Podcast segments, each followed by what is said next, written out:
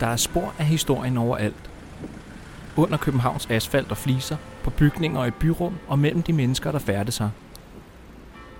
En af byens bygninger, det tidligere overformynderi i Stormgade, huser Københavns Museum, der samler hele hovedstadens historie. Over 6 afsnit vil vi i denne podcastserie dykke ned i Københavns historie med afsæt i museets fortællinger om byen. Fortællinger, der handler om byen i 1000 år, men som også går tilbage til før København blev København. Hør om vikingebosættelser og sørøverangreb, byggeboom og brande, og drømme, fattigdom, rigdom og alt det imellem. Du lytter til København i 1000 år. København har i sin mere end 1000 år lange historie været under utallige forandringer. Brande og bombardementer har ændret byens udseende og opbygning, ligesom forskellige moder og behov har præget byen på nye måder. Der er dog især en forandring, der virkelig har ændret byens udformning, portene og voldenes fald. Lyt med i 5. og næstsidste afsnit af København i 1000 år, hvor hovedstaden for alvor begynder at ligne den by, vi kender i dag. Når man i dag forestiller sig København, så ser man langt hen ad vejen en ret grænseløs by. Det er i hvert fald svært at sige præcis, hvor den begynder og hvor den ender. Mit navn er Jakob Ingemann Parby, og jeg er historiker og museumsinspektør på Københavns Museum. Sådan har det bare ikke altid været. Når man går tilbage til midten af 1800-tallet og tidligere, der var byen egentlig en indhegnet by, kan man sige. Der var en befæstning, en vold rundt om byen, som skulle beskytte den mod fjendernes angreb, og som i virkeligheden også havde en enorm vigtig funktion som en grænse mellem by og land. Der var kun 4 adgangsveje ind igennem den her befæstning. Der var 4 porte, 3 ud mod Sjælland og 1 ud mod Amager.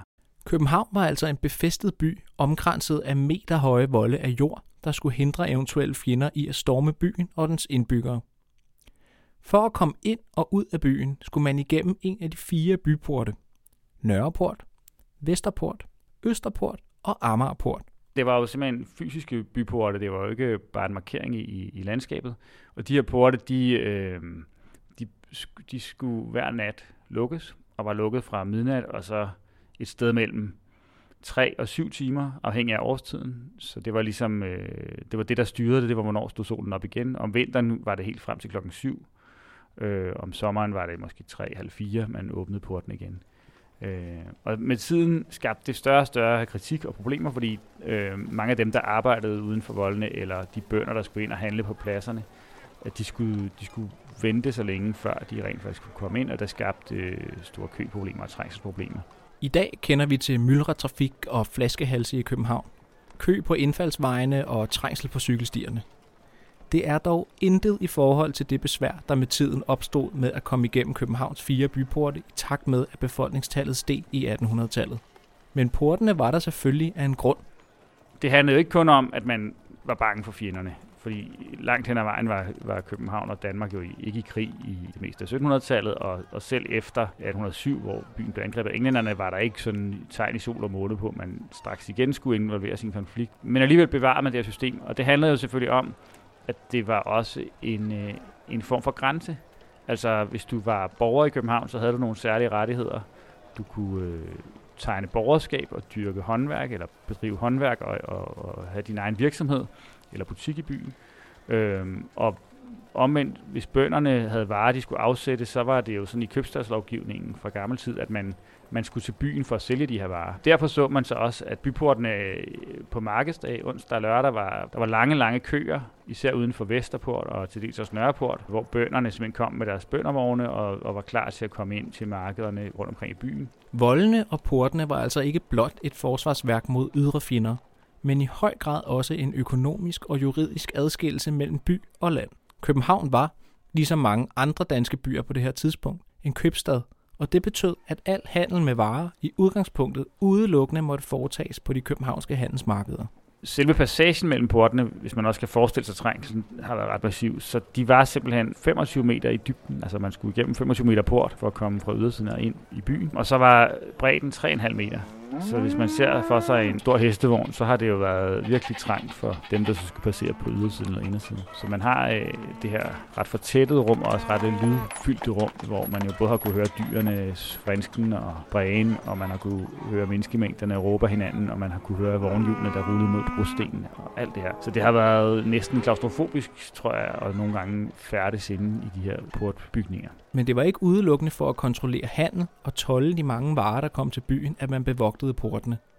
I 1800-tallet var der ikke fri bevægelighed i landet, som vi kender det i dag. Faktisk skulle man have pas for at komme ind i en købstad, så det skulle også tjekkes i de fire porte. Portene fungerede også på en anden måde som grænsekontrol. Altså, der var det her med told, men faktisk var det også der, man primært udøvede kontrol af pas, og om folk nu havde ret til at bevæge sig rundt og ind i den her by. Det var faktisk sådan langt op i tid, at hvis du skulle rejse inden for rigets grænser, så skulle du have et pas fra politimesteren i den by, du kom fra. Så for eksempel H.C. Andersen, da han kom til København, så havde han fået et pas fra politimesteren i Odense, som han så skulle vise, når han skulle ind gennem Vesterport. Men det var ikke borgere som H.C. Andersen, man var mest interesseret i at kontrollere. Særligt landets fattige blev tjekket. For hvis man var borger i Roskilde og fik fattighjælp der, så skulle man ikke kunne komme til København og få ekstra hjælp i hovedstaden. Byerne havde jo igen helt tilbage fra middelalderen og senere været optaget af, hvilke fattige kom ind i byen, og hvordan kunne man eventuelt afvise nogen allerede ved byportene, så man ikke også kom til at forsørge sin nabobys fattige. Men voldene og portsystemet er under pres af en enorm befolkningstilvækst. Folk bor som sild i en tønde i hovedstaden. I løbet af 1800-tallet bliver der et større pres på de her volde. Inden for voldene vokser befolkningen massivt, og man nærmer sig i 1840'erne 125.000 indbyggere inden for et område, hvor der i dag bor ca. 20.000. Desuden er der større pres fra grundejere og fabriksejere og andre industridrivende borgere for, at man skal frigøre området uden for voldene og give det frit til byggeri. Det er nemlig ikke kun indersiden af voldene, der er berørt. Langs hele ydersiden af byen ligger det såkaldte demarkationsterræn, der hører under militæret og som ikke må bebos eller bebygges permanent. Områder, der med tiden skal blive til brugkvartererne. I 1852, der giver militæret så efter længere tids pres efter og siger, okay, nu frigiver vi demarkationsterrænet uden for søerne til byggeri. Så man må nu faktisk bygge stort set ind til søerne på de grunde, man ejer. Og der bliver så bygget massivt og på meget sådan Klondike-agtig vis. Så der kan man sige, at nu begynder brugkvartererne for alvor at opstå og udvikle sig til det, vi kender i dag. Der er dog lige de fire byporte, der skal skaffes af vejen. Og da de endelig bliver sløjfet, er det til stor glæde og jubel fra de københavnske borgere. Nogle år efter er man så også nået frem til selve byportene, som jo har været under et pres på samme måde og meget under stor diskussion. Og i 1856 begynder man simpelthen at først at sløjfe og derefter, eller åbne og derefter ret hurtigt nedrive Nørreport og Vesterport. Og året efter følger så Amagerport, og i 58 der bliver den sidste port, Østerport, nedrevet. Og det er jo nærmest lidt eller Berlinmuren, at folk er virkelig så forbitret på de her porte, så de splitter dem ad, hvad det vil sige, og byggematerialerne bliver hurtigt brugt andre steder. Og derfor er der ret lidt bevaret i museer og sådan noget. Så vi er jo meget glade for, at vi på Københavns Museum har nogle af de få rester portene, som stadig findes. De bevarede dele af Københavns byporte kan ses i museets samlinger, men faktisk kan resterne af portene og livet omkring disse også ses i den måde, som brugkvartererne har udviklet sig på, helt op til i dag. Den tidlige udvikling af brugkvartererne efter voldenes fald, den er jo sådan lidt ujævn på den måde, at der er forskel på, hvor store bydelen allerede er. Vesterbro har traditionelt været der, hvor man ankom fra landet og fra resten af Sjælland til, så der har været en del kroer og teatre og sådan noget. Og så har der selvfølgelig været Trommesalen, som var sådan et åbent kvægmarked, kan man sige, egentlig en stor fold. Der kunne man bringe kvæg og heste og får og hvad man nu ellers skulle bringe til byen. Og så der sælge det til byens slagtermestre, så kunne de bagefter slagte dyrene uden for voldene og så sælge kødet på byens kødmarkeder. Vesterbro som et forlystelseskvarter fyldt med værtshuse og frække slagterhunde er altså ikke opstået som en tilfældighed, men har en lang historisk tradition bag sig, forbundet med mange tilrejsende og kreatur- og slagterforretninger. Så Vesterbro havde ligesom et særpræg allerede på den her måde. På samme måde var Nørrebro det mest befolkede område, og der var meget af den tidlige industri, kan man sige. Der var allerede i 1700-tallet nogle såkaldte manufakturer og duefabrikker, altså steder, hvor man producerede klæde, og det hang sammen med faktisk placeringen tæt ved søerne. Der kunne man bruge søernes vand til at blege klædet med ved de såkaldte blegedamme. Og de lå jo simpelthen hele vejen hen langs med Peblingesø og Sortedamsø. Og Blegedamsvej er jo sådan set det topografiske stednavn, der stadigvæk minder os om, at der engang lå blegedamme her. Når Lars von Trier i introduktionen til den ikoniske gyserserie Riget fortæller om blegemændene, der med tiden blev afløst af Rigshospitalets læger i hvide kitler, er det altså ikke bare grebet ud af den blå luft, hvilket også kan ses i vejnavnet Blegedamsvej, hvor netop Rigshospitalet i dag har adresse.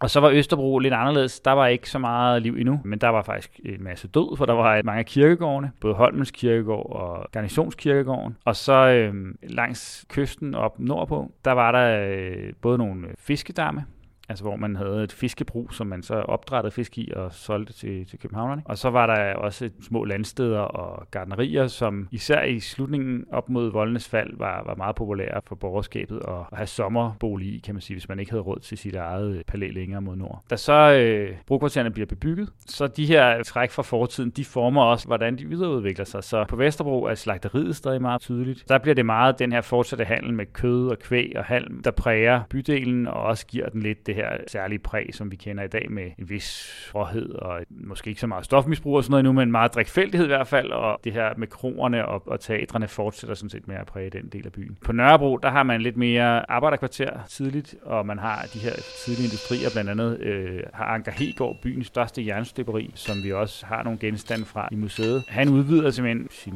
fabrik ret hurtigt faktisk, og bygger jo alle de her kakkelovne og rør, der skal bruges, så han leverer egentlig VVS installationer til hele byen, der vokser fra. I slutningen af 1800-tallet, der flytter han til Lyngby, og så sælger han grunden til Københavns Kommune, som så anlægger Blågårdsplads. Så vi kan faktisk ret præcis se, hvor er det, han har haft sit støberi henne, og hvordan har det sådan set formet hele den der del af Indre Nørrebro. Brokvartererne er altså blevet formet af historien, og af det levede liv, der har haft sin gang i områderne. Og det er jo ikke kun Anker Hægård, der arbejder på Nørrebro. Der er masser af industrier, der både fungerer der og andre steder i byen. Og Nørrebro bliver så virkelig det sted, hvor man først og tidligst bygger simpelthen en masse producerede næsten arbejderboliger til de her mange arbejdere, der nu kommer til byen for at arbejde på de nye fabrikker. Behovet for arbejdskraft er så stort, så man går ligesom fra, at det i begyndelsen er meget klondike-agtigt, man bygger til sig selv, og måske leger man noget af den ejendom, man bygger, så begynder der i højere grad at være boligspekulanter, der simpelthen køber grunde op og bygger arbejderboliger en masse til den her nye voksne befolkning. Det her med, at man så i virkeligheden i brokvartererne meget blander industri og bolig, bliver et karakteristisk træk ved byen. Så man har de her baggårdsindustrier sammen med, at man også har karré efter karré ind gennem gårdene, som arbejderbefolkningen bor i. Og det er først, når vi når op i 1900-tallet, at man begynder at se på de problemer, det også giver. Altså, at det måske ikke 100% godt for sundheden i byen, at man har fabrikker så tæt op og ned af beboelse. Boligspekulation er altså ikke et nyt fænomen i København. I 1800-tallet blev der også spekuleret i at tjene penge på beboelse. Her var det blot arbejderklassen og billige boliger, der var i fokus. Men efter at brokvartererne så bliver frigivet til byggeri, så vokser befolkningen jo eksplosivt. Og det har man i og for sig også regnet med. Da man sløjfer demarkationsterrænet og også begynder at nedlægge portene, så er der prognoser, der siger, at man måske bliver vi 200.000 københavnere inden for de næste 50 år, fra de her 120.000, man var tidligere. Men allerede i løbet af 1870'erne kan man godt se, at det estimat var fuldstændig skævt, og at befolkningsudviklingen går meget, meget hurtigere. Så i 1890 er der 368.000 københavnere. Det vil sige, at man har faktisk tredoblet befolkningen på de der 50 år. De mange nye beboere mangler grønne åndehuller, og her kan der måske findes en løsning i det gamle voldsystem. Altså militæret besluttede for at sælge voldene til Københavns Kommune, og de kan så gå i gang med at realisere planerne om at skabe en sammenføjning mellem den gamle by og det nye, som er vokset frem på den anden side. Salget kommer med nogle klausuler, så selvfølgelig er de relativt fristillede kommunen til at gøre, hvad de vil, men det er staten også med til at finansiere det, og militæret har også pålagt kommunen, at der skal blandt andet være plads til botanisk have i det nye område. En vis andel af det skal være grønne områder, og der er andre forslag, der går på at bygge det meget, meget tæt for at udnytte ligesom, de attraktive grunde og tjene mest muligt ind på salget. Og så lander man altså på sådan et midt imellem forslag, hvor at Ørstedsparken bliver anlagt, og noget, der hedder Aborgparken, som ikke længere findes, men som lå der, hvor banegraven er nu ved Vesterport. Botanisk have, der også ret tidligt bliver etableret, hvor den findes i dag. Og imellem Ørstedsparken og Botanisk Have, der bryder man så parkbæltet og laver Israels Plads og noget beboelse både omkring pladsen og på ydersiden af volden langs Farimagsgaderne. Og når man går rundt i parkerne i dag, kan man jo sådan set godt fornemme, at det her er lidt de gamle volde. Især i Ørstedsparken er det tydeligt, at man kan se nuancerne af de gamle bastioner, og man kan også godt forestille sig, at søen i Ørstedsparken er et levn lidt fra de gamle voldgrave. Med de mange nye brokvarterer har byen sprunget sine gamle grænser, og det er nu tid til at gentænke byen som helhed. Selvom porten er blevet revet ned, og byen ikke længere er indesluttet, så er der stadig et kæmpe voldanlæg, der som et bånd adskiller de nye kvarterer fra de gamle. I den anden ende kan man sige, at volden igen at den del, der bliver omdannet og transformeret, og som skal være med til at føje det gamle sammen med det nye, der har man jo allerede Tivoli, som Georg Carstensen fik lov til at anlægge på ydersiden af volden allerede i 1843. Men længere ude, der har man nærmest vandet, der trænger ind, og sådan nogle ret sumpede områder, hvor man i 1890'erne bygger glyptoteket. Men i det her område, der ser byplanlæggerne og Københavns Kommune løsningen på at sådan færdiggøre hele den her transformation af København, som er foregået i de sidste 50 år. I 1889 der udskriver man en arkitektkonkurrence om at bygge et nyt rådhus, og det skal simpelthen ligge i det gamle voldområde. Og sammen med etableringen af rådhuset, der vil man så også lave byens nye centrum, Rådhuspladsen, som jo ligesom skal færdiggøre Københavns omdannelse fra enevældig befæstningsby til moderne metropol. Og Rådhuspladsen bliver hurtigt et samlingspunkt for det nye og moderne København. Med færdiggørelsen af Rådhuset og den nye Rådhusplads, så er man ligesom nået til et nyt punkt i Københavns historie. Og ser man sig omkring i byen, så er der også opstået en hel masse nye måder at være på, at leve på og bruge byen på. I 1890'erne for eksempel begynder cyklen for alvor at gøre sit indtog i byen, hvor det tidligere mest har været en transportform for de største vovehalse, der man kunne køre på væltepeter, så bliver det nu til, der bliver opfundet ligesom den slags cykler, vi kender i dag, der bliver kaldt for safety-cyklen, fordi de er lidt sikrere end væltepeteren. Der bliver det pludselig allemandseje, der kan de fleste cykle, hvis de jo har råd til en cykel, og i takt med, at cyklen så også bliver masseproduceret på de mange cykelfabrikker, der opstår i byen, så kan man i 1920'erne pludselig opleve, at byen overalt er fyldt med cykler. I første halvdel af 1900-tallet er København for alvor begyndt at ligne en by, vi kan genkende i dag. Cykler fylder i gadebilledet, caféer skyder op, folk slendrer rundt i parkerne med familie og venner, og så er byen blevet elektrisk. Der er også kommet elektricitet for alvor. Altså det første elværk åbner i 1892. Der går beretninger om, hvordan folk nærmest græder af glæde, når de oplever det her med, at man på en kontakt et sted i byen kan tænde al gadebelysning på én gang. Det har man aldrig prøvet før. Indtil der har det været først trængadebelysning, og siden 1857, da det første gasværk kommer, har man også haft gasbelysning i byens gader. Men det har været belysning, hvor man faktisk individuelt gik rundt og tændte hver eneste gadelygte. Elektriciteten bliver også brugt på andre måder. Man har haft sporvogne, hestetrukne sporvogne faktisk siden 1860'erne, og det gjorde det mere bekvemt at komme gennem byen, end hvis hestevognen skulle køre sådan traditionelt hen over brostenene. Men det gav selvfølgelig også en masse besvær. Alle de her heste skulle jo opstalles og fodres, og de kunne ikke trække døgnet rundt osv., så man skulle også finde en måde at udskifte hestene på undervejs. Så da man i 1897 opfinder akkumulatorvognen, så er det også lidt af et breakthrough. Der kan man pludselig få strømdrevne sporvogne til at køre igennem byen. Akkumulatorvognene skal stoppe jævnligt, og de har ikke længere heste, men de skal stadig lades op. Så rundt omkring i byen laver man simpelthen også særlige ladestationer for de her sporvogne. Der var altså også elladestationer i byen dengang. Akkumulatorvognene afgav dog en temmelig voldsom lugt fra deres batterier, hvorfor man hurtigt gik over til en anden transportform, der i dag er forsvundet, men som i mange årtier var ganske afholdt i København, nemlig det ledningsdrevne sporvognssystem. Det går så videre til, at man i 1901 indfører, at sporvognene kan drives af ledninger. Først er det linjen til Nørrebro, der bliver elektrificeret, og ret hurtigt efter det kan man som man køre helt med sporvognen til Klampenborg, og byen bliver bundet sammen på nogle helt nye måder, og millioner af mennesker, eller millioner passagerer bruger den her nye transportform i løbet af året. Noget af det sjove ved de her sporvognslinjer, det er, at mange af linjerne sådan set stadig findes. Altså 5'eren er allerede dengang linjen til Nørrebro, og på samme måde også 2A, der i dag kører til Amager, det gjorde den også i 1900-tallet. Så der er nogle spor, der i bogstaveligste forstand strækker sig helt tilbage til sporvognenes tid. Men hvad lavede alle de mennesker, der kørte med sporvogn så? Samtidig med de her teknologiske landvindinger, så bliver byen jo også brugt på en helt ny måde. Altså, de store menneskemængder, der kommer til byen, de store menneskemængder, der nu også befolker den, de mange flere gæster og pendlere og alt muligt, der færdes overalt, skaber jo for det første en større trængsel i gaderne, og en anden sådan dagsrytmik. Der bliver mere tidsstyring af arbejdspladsen. Så hvor det måske tidligere var sådan, at mange af dem, der arbejdede i byen, de levede også i byen, og de boede nærmest også der, hvor de arbejdede. Så nu er der i langt høj grad folk, der er på vej fra der, hvor de bor, til der, hvor de skal arbejde.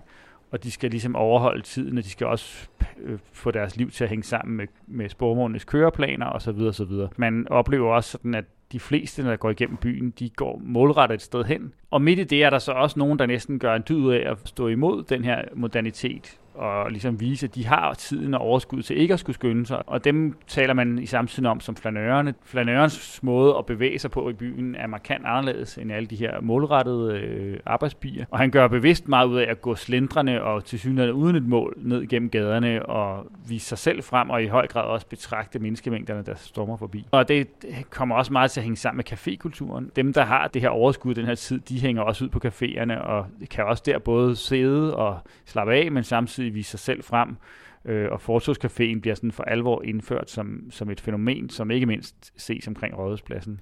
Ja, som nævnt begynder livet i byen at ligne noget, vi kender fra i dag. Der var der jo ingen turister med smartphones og selfie-sticks, men så var der til gengæld kanonfotograferne. På Rådhuspladsen kan man også opleve kanonfotograferne. De første kanonfotografer begynder i omkring 1915, og det er jo noget med, at man har simpelthen udviklet en ny teknologi, hvor man kan både tage og fremkalde et foto på stedet. Nærmest ligesom vi kender det fra polaroidfotos. Vi er så heldige, at vi på Københavns Museum simpelthen har det kamera, der blev brugt af den sidste kanonfotograf på pladsen, som var på pladsen helt fra omkring 1930 og frem til 1974, hvor han som 80 år gammel holdt op med at fotografere folk på pladsen. Vi har bevaret en hel del af de fotos, som kanonfotograferne tog, og der kan vi se, at det selvfølgelig i høj grad blev brugt af turister, der kom til byen og gerne ville vise, at de havde været i København, så kunne man få taget sit billede foran Rådhuset, som de fleste kendte. Det var sådan set både turister fra udlandet, søfolk fra hele verden, nogle gange med deres danske kæreste under armen. Og så er der selvfølgelig også ret mange bryllupsgæster og ikke mindst bryllupspar, der når de var blevet gift på Rådhuset, kom de ud til kanonfotograferne, og så kunne man få foreviget øjeblikket af de her folk, der lige stod på pladsen. Og fra filmklip i midten af 1900-tallet kan vi se, hvordan at der var talrige kanonfotografer, der arbejdede på Rådhuspladsen på samme tid, så det har virkelig været en populær virksomhed og et attraktivt fænomen. Man kan jo faktisk med en vis ret sige, at mange af de elementer, vi kender ved bylivet i dag, eller det vi synes er typisk for, hvordan er livet i København nu, de udvikler sig her omkring år 1900. Det gælder både i forhold til transport, som jeg har været inde på, og det gælder i og for sig også i forhold til det hele det her med at tage til København for at gå på indkøb, for at shoppe, for at gå ned af det, der endnu ikke er en gågade, men dog er nogle af de hovedstrøg, hvor alle butikkerne ligger og frister med deres udstillingsvinduer og gode tilbud. Det er også på det her tidspunkt, at man for alvor tager til København, eller er i byen for at gå i byen. Altså gå på café, sidde fremme og blive set og se på andre, fortabe sig lidt i menneskemængderne, men måske også blive fascineret af alle de her forskellige typer og mennesker, der findes i byen, som man ikke møder andre steder. Det er også her, man for alvor kan tale om København som et forlystelsescentrum, især området omkring Rådhuspladsen faktisk, hvor der både er de nye biografer og teatre og Tivoli og en hel masse andre forskellige steder, hvor man kan blive underholdt. Og sådan er det jo såmænd stadigvæk.